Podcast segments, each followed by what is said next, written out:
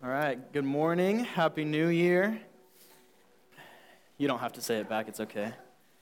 Um, my name is Stone. I'm the youth pastor here at Revival. Um, the joke, kind of, is you know, the Sunday after Christmas is always like youth pastor Sunday to give the real pastor a break. So I got you, Alex, don't worry. But. um, but yeah, I'm excited to be here. I think God is already moving this morning, and I am honored to um, preach His word today. So I'm excited.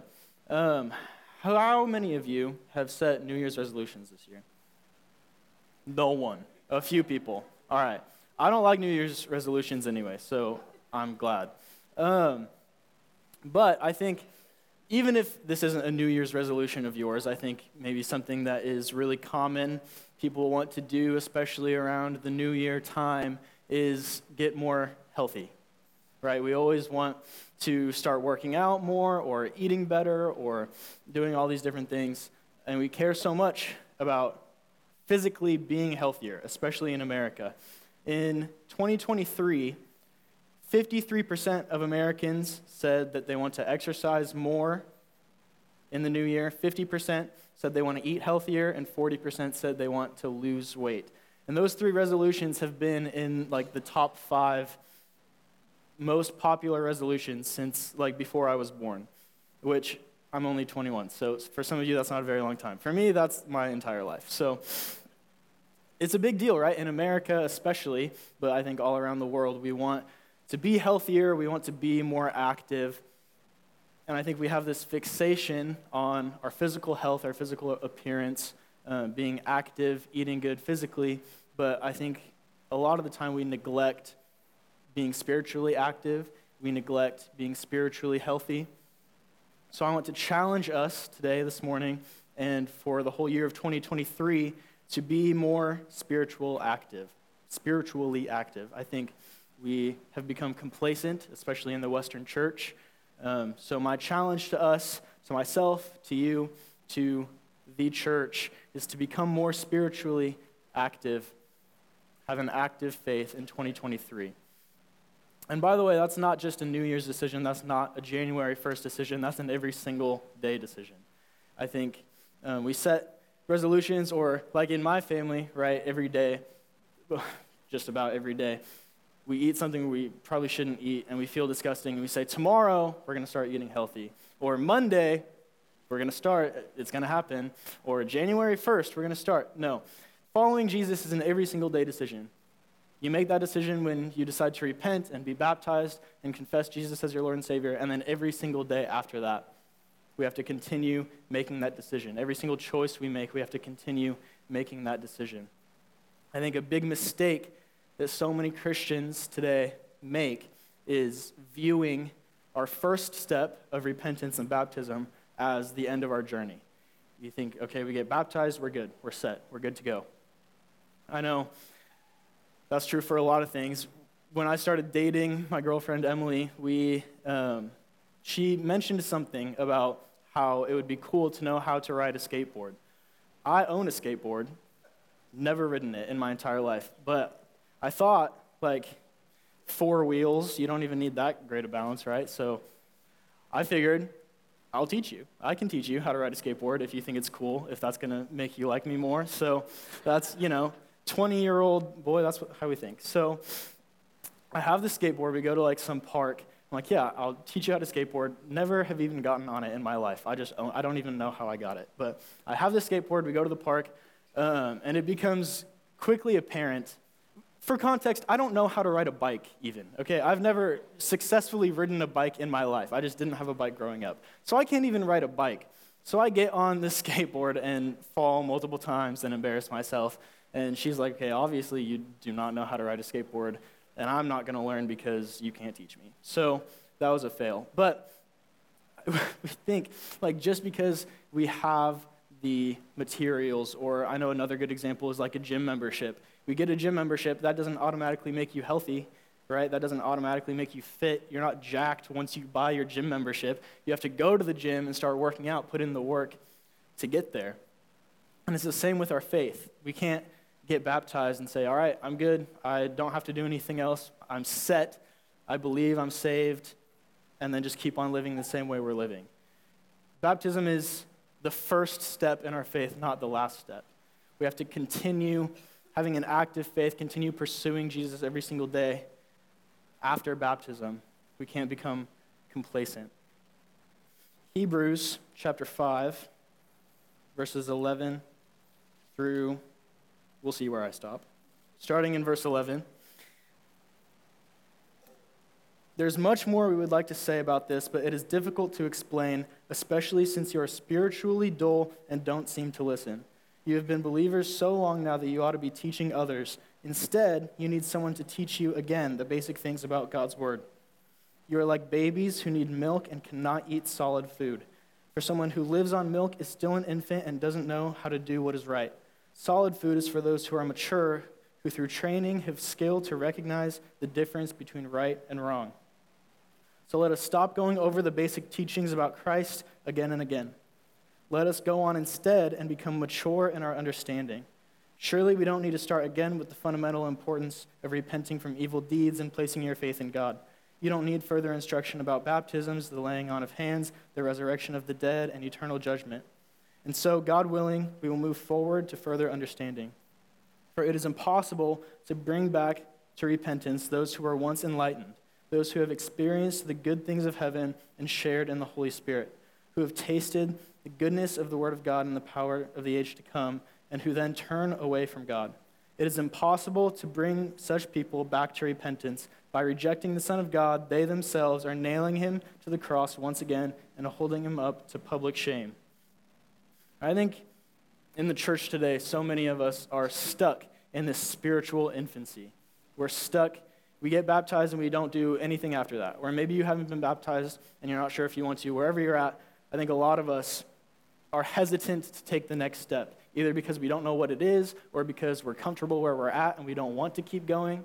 Whatever it is, so many of us are spiritually immature. And the writer of Hebrews is saying we cannot be stuck in that place. We have to keep moving forward.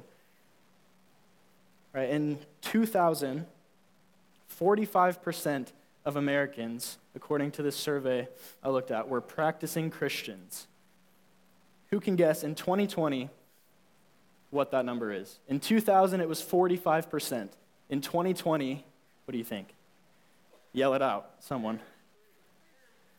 You're close. 25% in 2020 are practicing Christians. 25% of Americans. And that's obviously not good, right? Obviously, um, we have work to do there. But what shocked me even more when I looked at that survey, and what I think we need to be paying more attention to, and I think the reason that that number is so low is because the definition they have for a practicing Christian, to be considered a practicing Christian in this survey, you just had to have gone to church within a month of your time of taking the survey.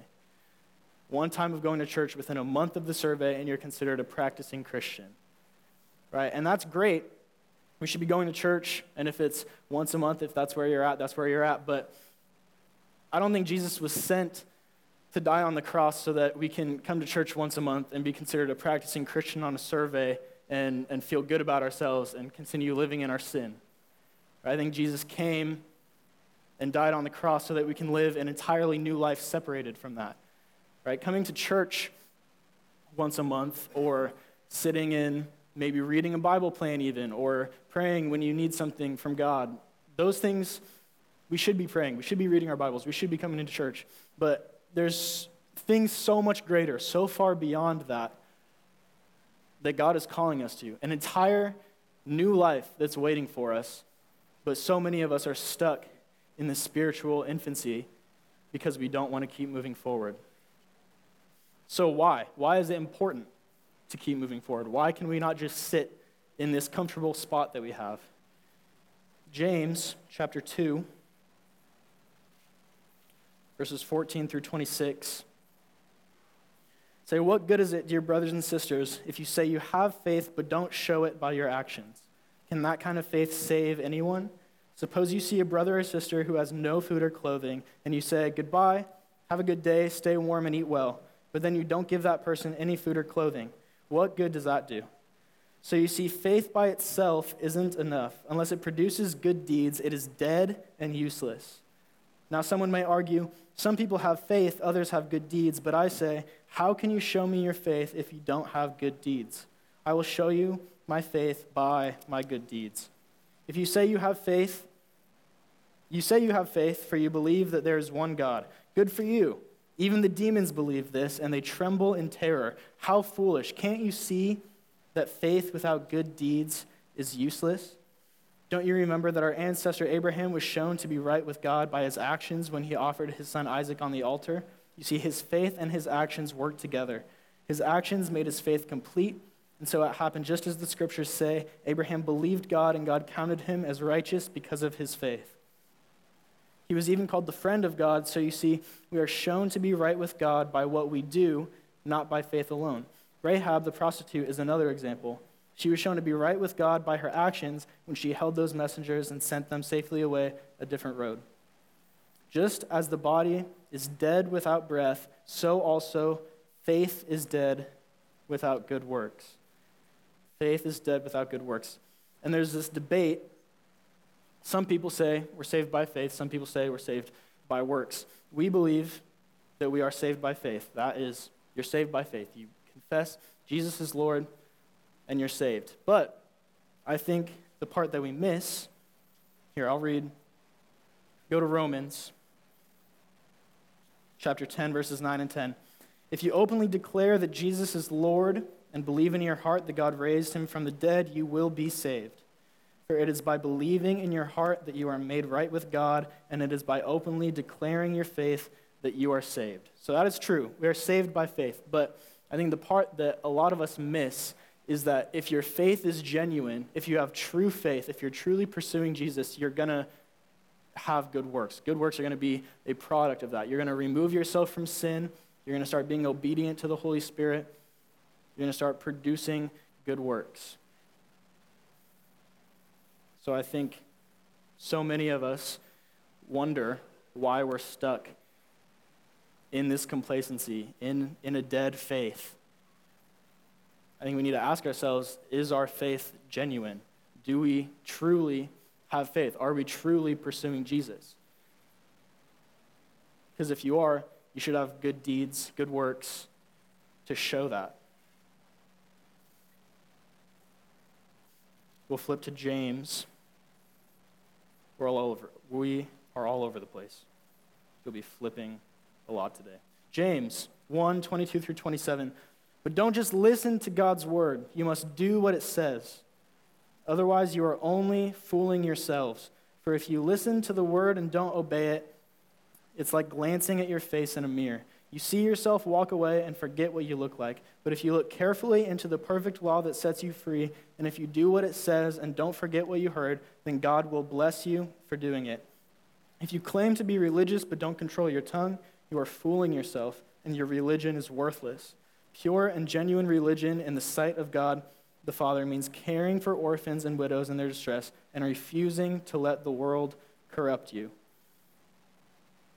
Caring for orphans and widows in their distress, right? So that would be an example of good works, and refusing to let the world corrupt you, removing yourself from sin. We do these things reading our Bible, coming to church, praying, all great things. We should all be doing those things. But we just check it off our list. When we do those things, are we pursuing Christ or are we just doing it to feel good about ourselves? Are we just doing it so we can check it off our list? What's your heart like in those situations? Are you pursuing Christ? Are you walking away changed? We do those things and then we walk away completely unchanged. I know even myself, as a pastor, there are times we're sitting here in church, I listen to a sermon, and then right when church is over, I forget it, and my life isn't changed. A lot of us are in that spot. But we're called to an act of faith. We're called to be changed by these things. I think a perfect example is communion.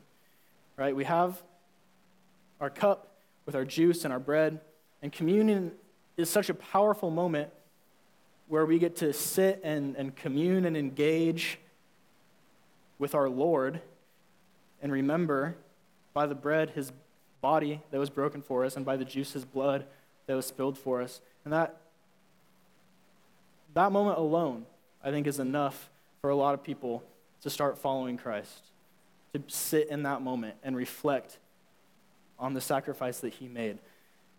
But when we're coming to church for a long time and we start just going through a routine and we start just wanting to check things off of our box and we come to church and we sit and we take our communion and we're thinking about where we're going to go to lunch afterwards and all these things, we're not being changed. We need to start taking our faith more seriously. We can't just sit, go through the motions, check things off our box so that we feel good about ourselves and pretend like we're so close to God, right? We need to start being more obedient to the Holy Spirit. We need to start truly pursuing Him, running after Him, being active in our faith. We can't just go through the motions. We can't just check everything off our box and call it good. Hebrews chapter 10.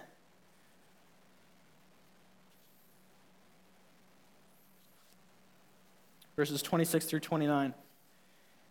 Dear friends, if we deliberately continue sinning after we have received knowledge of the truth, there is no longer any sacrifice that will cover these sins. There is only the terrible expectation of God's judgment and the raging fire that will consume his enemies.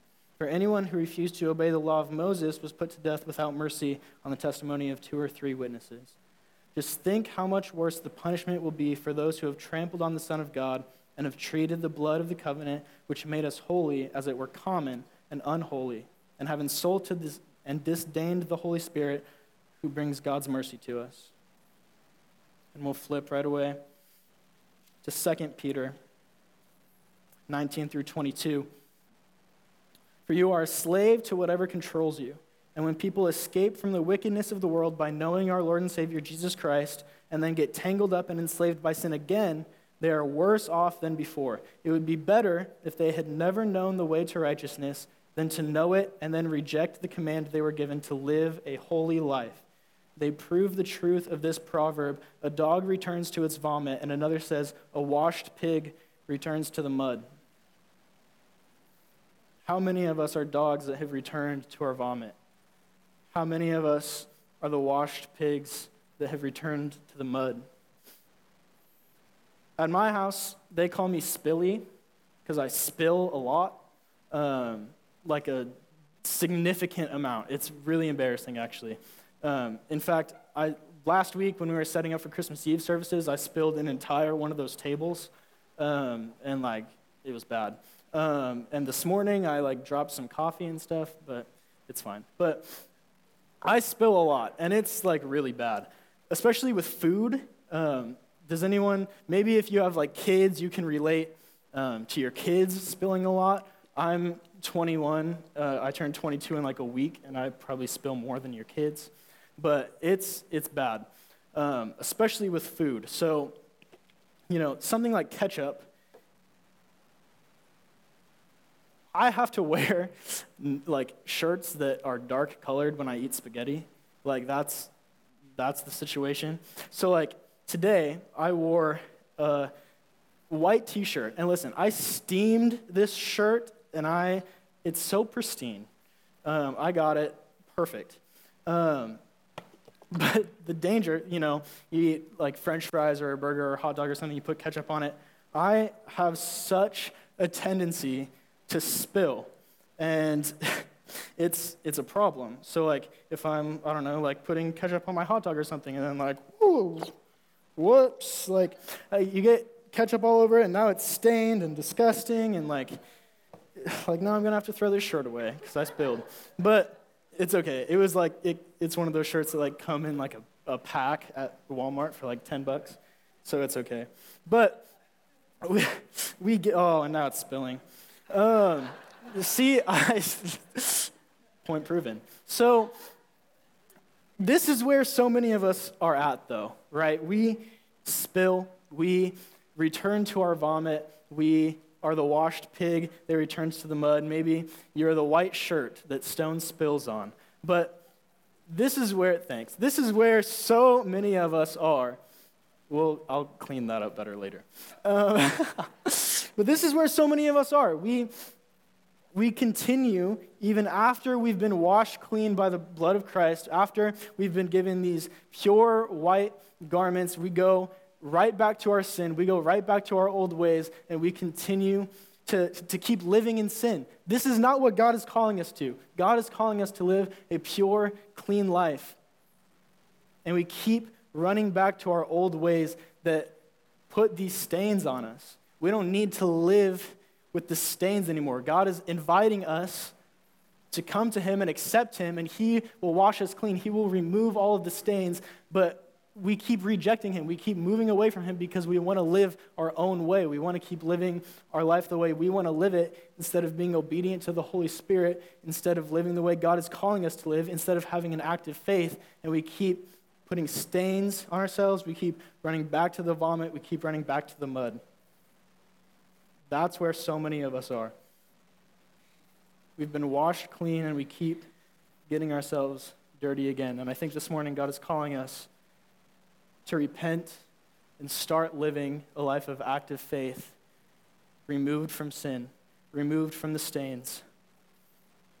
Revelation chapter 16, verse 15 says, Look, I will come as unexpectedly as a thief.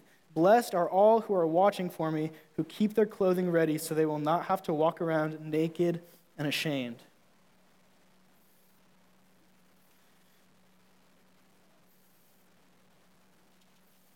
We need to be ready for when Christ returns. And even if he doesn't return during our lifetime, what's going to happen when we die? What do our garments look like? Are they pure? Are they, are they clean? Or have we gone back and stained them? Because every single time we sin, every single time we get disobedient, it's like pouring more ketchup on the shirt, and it'll get all over the floor, and I'll get yelled at later, and it'll be a problem. But we keep sinning, we keep putting these stains on ourselves. Right? You give in to whatever it is, your addiction, new stain. Every single time you give in. Whatever it is, whatever sin you're struggling with, whatever area of your life you're struggling to give back to God, what is that stain? And how are you going to remove it? 1 Peter chapter 4. Actually, I take it back. 1 Peter chapter 1. We'll get to chapter 4 later. 1 Peter chapter 1 verses 13 through 15 say so prepare your minds for action and exercise self-control. Put all your hope in the gracious salvation that will come to you when Jesus Christ is revealed to the world. So you must live as God's obedient children. Don't slip back into your old ways of living to satisfy your own desires. You didn't know any better then, but now you must be holy in everything you do, just as God who chose you is holy flip right over to chapter 2, verses 1 through 3. So get rid of all evil behavior. Be done with all deceit, hypocrisy, jealousy, and all unkind speech. Like newborn babies, you must crave pure spiritual milk so that you will grow into a full experience of salvation. Cry out for this nourishment now, uh, now that you have had a taste of the Lord's kindness. Write down verses 8 and 9. They stumble because they do not obey God's word, and so they meet the fate that was planned for them. But you are not like that. We are not called to be like that. You are a chosen people. You are royal priests, a holy nation, God's very own possession. As a result, you can show others the goodness of God, for he called you out of the darkness into his wonderful light. Go down to verses 11 and 12. Dear friends, I warn you, as temporary residents and foreigners, to keep away from worldly desires that wage war against your very souls. Be careful to live proper, uh, properly among your unbelieving neighbors. Then, even if they accuse you of doing wrong, they will see your honorable behavior and they will give honor to God when He judges the world. That's just like within two pages. And I just listed like four times that they told us, that Peter told us to be obedient, to stop going back to our old ways, to, to obey the Holy Spirit, have an active faith. Last one, verse 16. It says, For you are free, yet you are God's slaves, so don't use your freedom as an excuse to do evil. Respect everyone and love the, fam- uh, love the family of believers. Fear God and respect the king. You are free. Do we believe that? Do we believe that you're. Eh, okay. Clearly not enough. Everyone say right now, I am free. Everyone, I am free. Louder, I am free. Do you believe it? I am free. Come on, everyone, we can do it. I am free.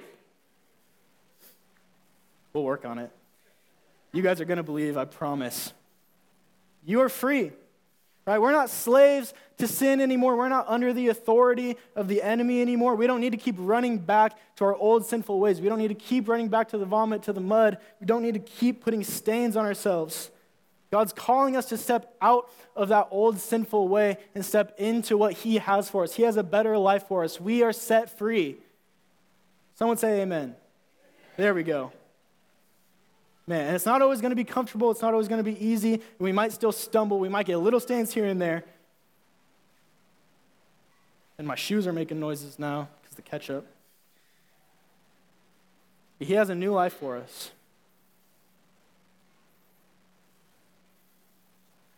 And He's going to meet you where you are.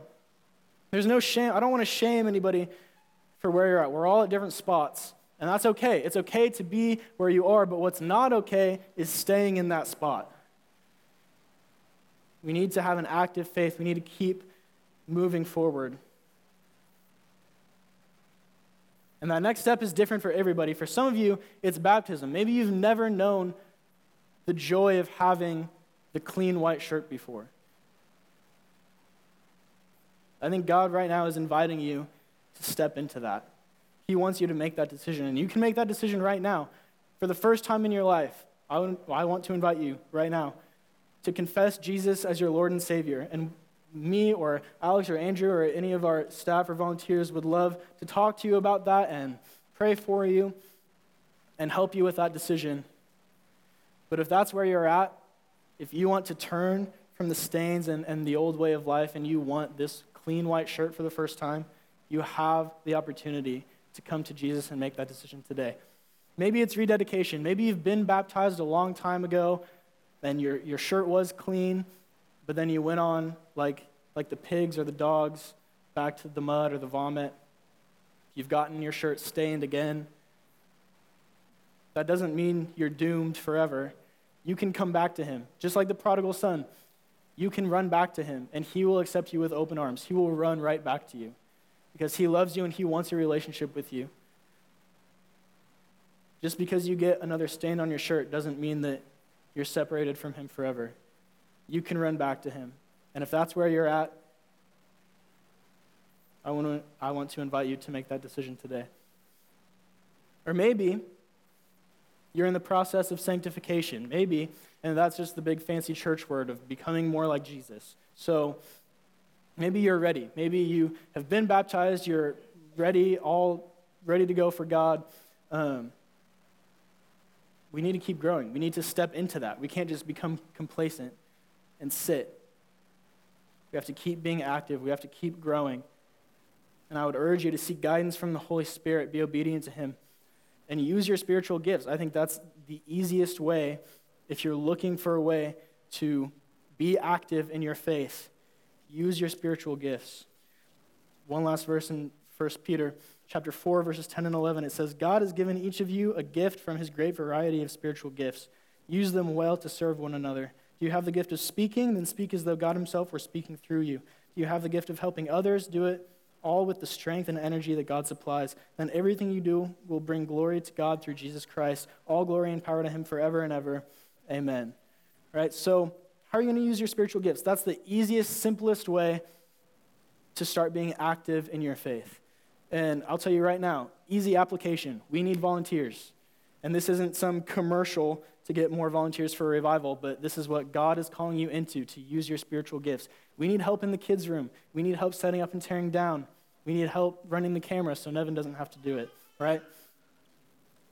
There's a space for everybody, and I invite you, if you want to use your spiritual gifts, come to us. We will find a place for you. We want you to use your spiritual gifts. We want you to step into what God has for you. I'll read one last passage 2 Peter 1 5 through 11. It says, In view of all of this, make every effort to respond to God's promises. Supplement your faith with a generous provision of moral excellence, and moral excellence with knowledge, and knowledge with self control, and self control with patient endurance, and patient endurance with godliness, and godliness with brotherly affection, and brotherly affection with love for everyone. The more you grow like this, the more productive and useful you will be in your knowledge of our Lord Jesus Christ. But those who fail to develop in this way are short sighted or blind, forgetting that they have been cleansed from their old sins. So, dear brothers and sisters, work hard to prove that you really are among those God has called and chosen. Do these things and you will never fall away. Then God will give you a grand entrance into the eternal kingdom of our Lord and Savior Jesus Christ. That sums it up. That's the whole message right there. And, band, you guys can come up. How are you going to be more spiritually active in 2023? How are you going to live that out? How are you going to prove that you really are among those God has called and chosen? How are you going to be more active in your faith in 2023? We're going to head into a time of communion. So if you haven't already, we have communion on the table over there. But this is a moment for us to reflect on the promises that God has made to us, to reflect on the sacrifice that He made for us, to reflect on the fact that He's going to be coming back. And I don't know where you're at. I don't know if your shirt is stained or if you're ready for a new clean shirt or, or where you're at. But after communion, we're going to sing a song about God's promises. I want you to reflect on that. How are you going to respond to God's promises? How are you going to respond to what God has done for you in 2023 with an active faith? So, as we take communion, whether it's by yourself or the people around you, I just invite you to commune with God and reflect. How will you be more active in your faith and respond to God's promises in 2023? I'll pray for us. God, thank you for your promises, for the sacrifice that Christ made for us. Holy Spirit, I invite you into this space. We know you're already here, but I ask that you fill each and every one of us. Convict us. Show us our stains. God, I thank you that those stains don't have to stay there forever. I thank you that through the blood of Christ, those stains can be washed away. And I pray for every single person in this room that if they have those stains, if, if they don't know what next step to take, if they are lost, if they are looking for a way to get rid of the stains and step into the new life that you have for them, I pray that you guide them through that. God, I just thank you for the sacrifice that Jesus made for us. I thank you for the promises that you've made for us. And I thank you that you hold true to all of your promises, God. It's in Jesus' name. Amen.